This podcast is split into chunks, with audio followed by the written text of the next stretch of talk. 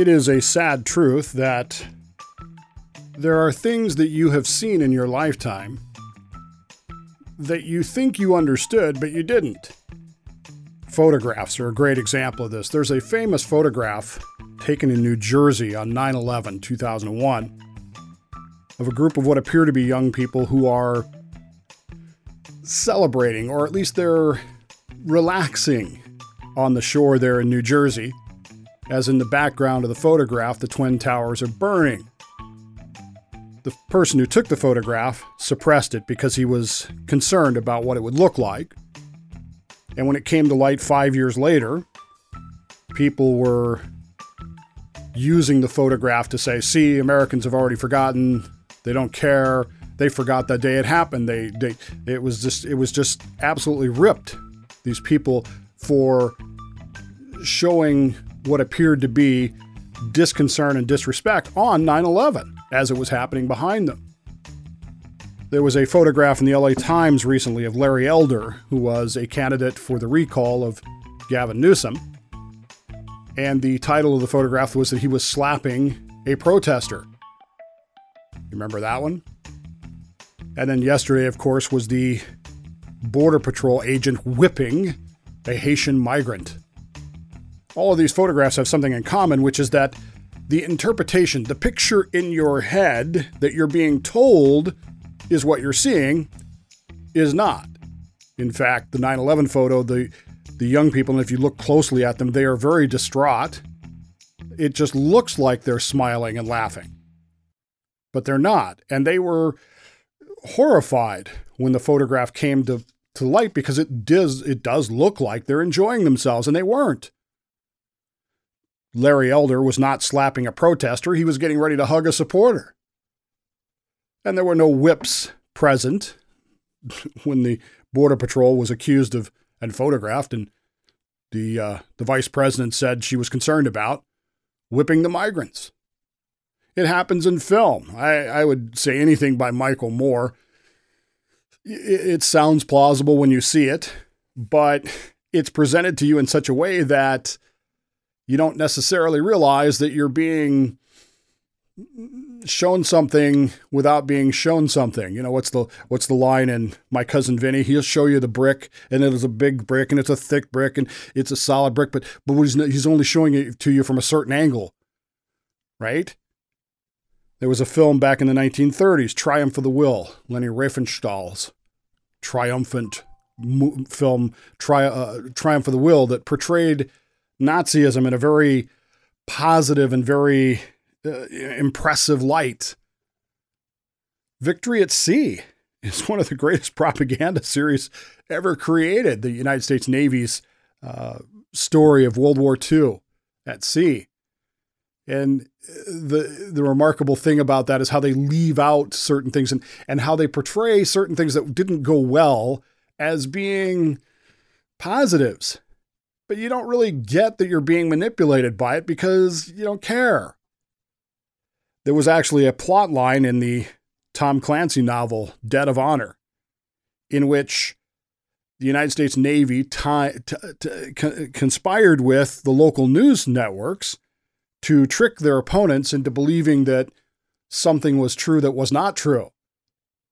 And by using trick photography and green screen technology, which at the time he wrote the book was not new, but it was kind of new to the news business, of the news idea of creating news.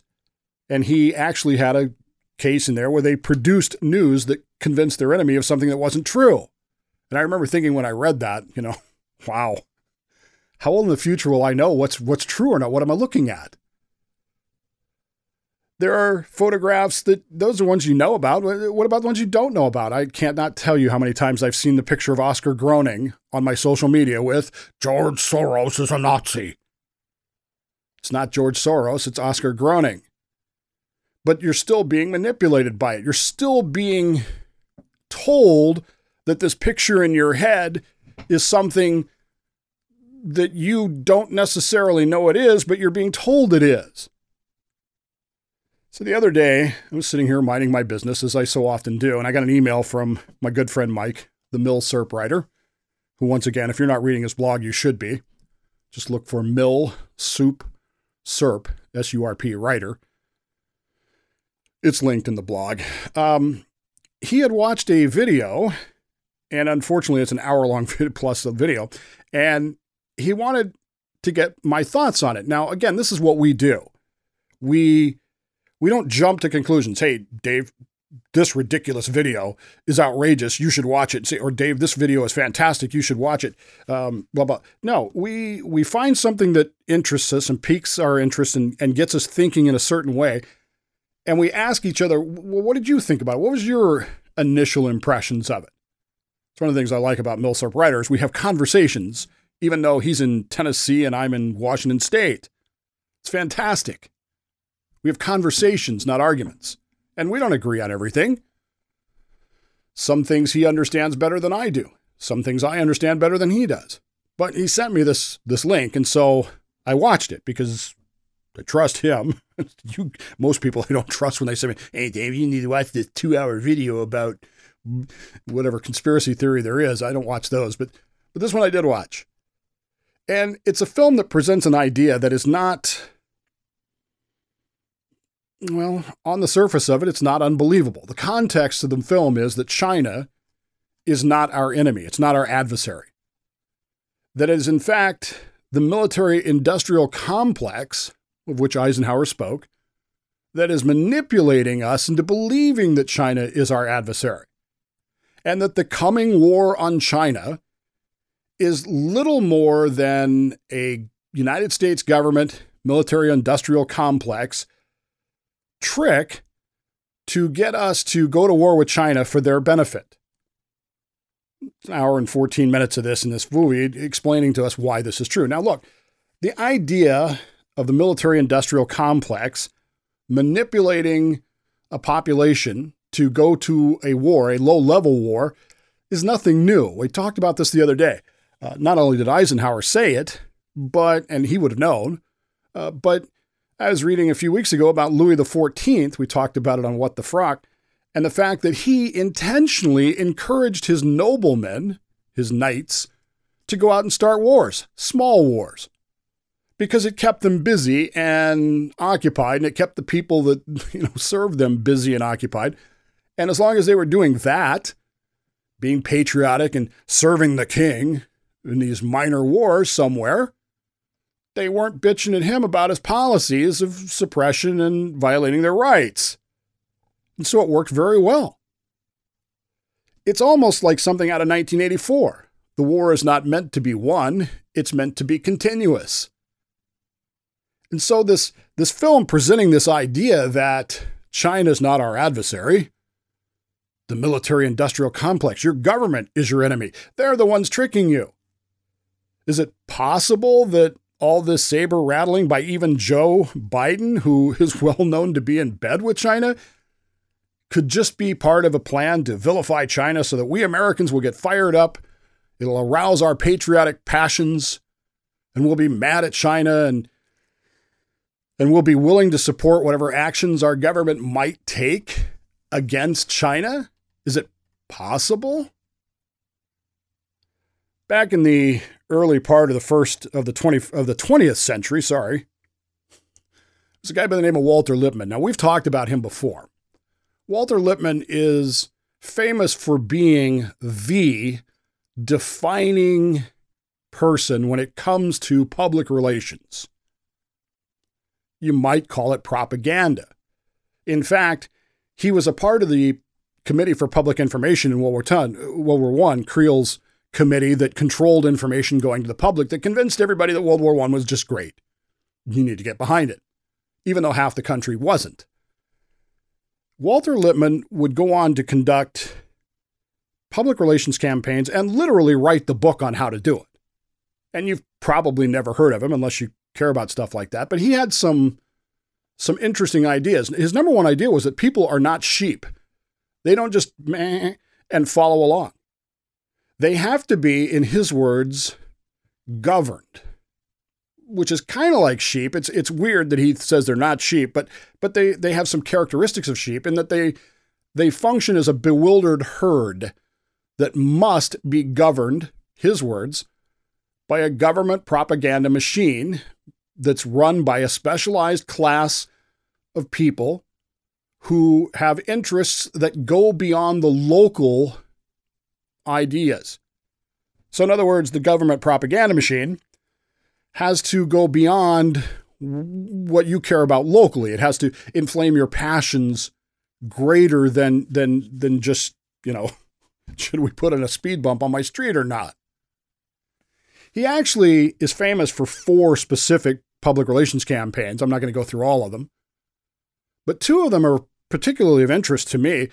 Number one, you'll recall, if you're a fan at all of the 1950s and film noir, and I am, I love Humphrey Bogart movies, and I have dozens upon dozens of DVD collections of film noir.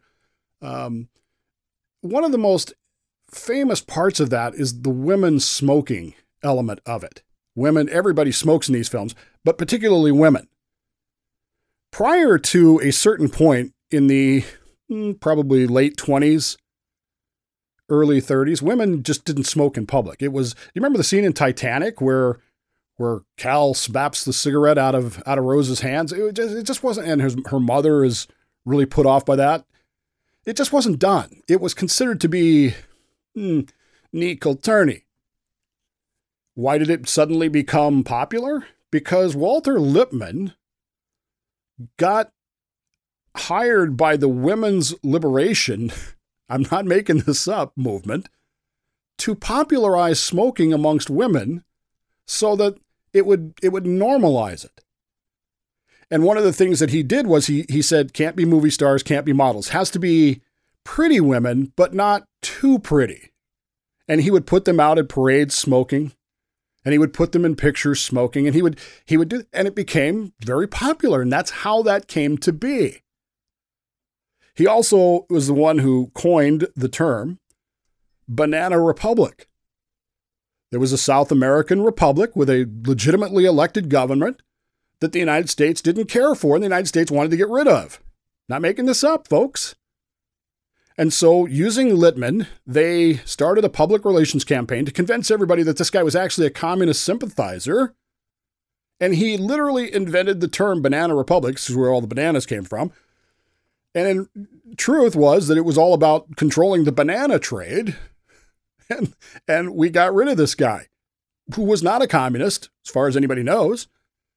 But he convinced everybody with a picture in their head that he was. He actually wrote, you are more apt to believe the pictures in your head than you are the truth. And so when we see these photographs of, you know, Larry Elder slapping a woman, it doesn't matter what the truth of that photograph is. Most of the people who saw that photograph still believe that Larry Elder slapped a woman. Most of the people still believe that the Border Patrol was whipping Haitian migrants. The truth is irrelevant. You believe what's in your head because it's been placed there to encourage you to see it that way. You've been governed, as it were, by a class, a specialized class of interests that go beyond your local level. Everything, by the way, is trying to manipulate you. I have to go to several stores today to try to find a second monitor, computer monitor, for my son. Why? Because he looked at me with those big brown eyes yesterday, or blue eyes yesterday. Sorry, I don't even know his eye color. It's, Dad, I really need a second monitor. I mean, he's getting into programming and stuff, so he probably does, but just the way he did it.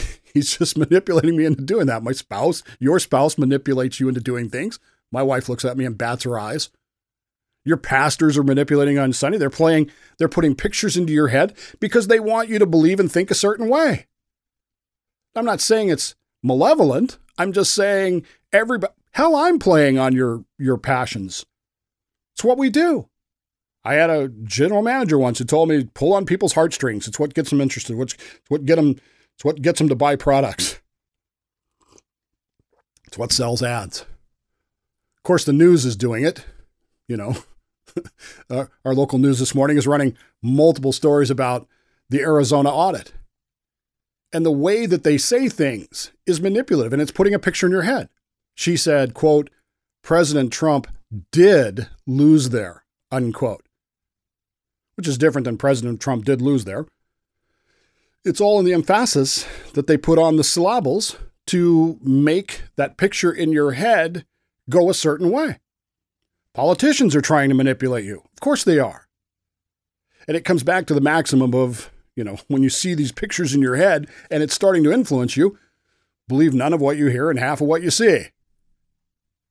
This particular film, by the way, that I started talking about, The Coming War on China, you can Google it yourself. I think I've linked it up in the blog today, but it is fascinating in the idea that so many of us would be willing to believe that our government would do this. Now, I don't have any problem believing at all that the military-industrial complex would love to have a low-level conflict going on somewhere in the world right now, especially now that Afghanistan and Iraq are essentially over. How are they going to make money? I don't have any problem believing that at all. But when I watch this movie is trying very hard to convince me of that. And going so far as to tell me that the Chinese aren't that stupid. Maybe they are, maybe they aren't. But when a film ticks off every single checkbox that I would want checked off if I happened to be a member of the Chinese Communist Party. and I want the people of America not necessarily to support their government. Well, what am I going to do? Am I going to believe the pictures in my head? Or am I going to believe what I think for myself? And maybe that's the real answer. Don't just believe the pictures in your head, because then you'll end up, well, like a woman smoking.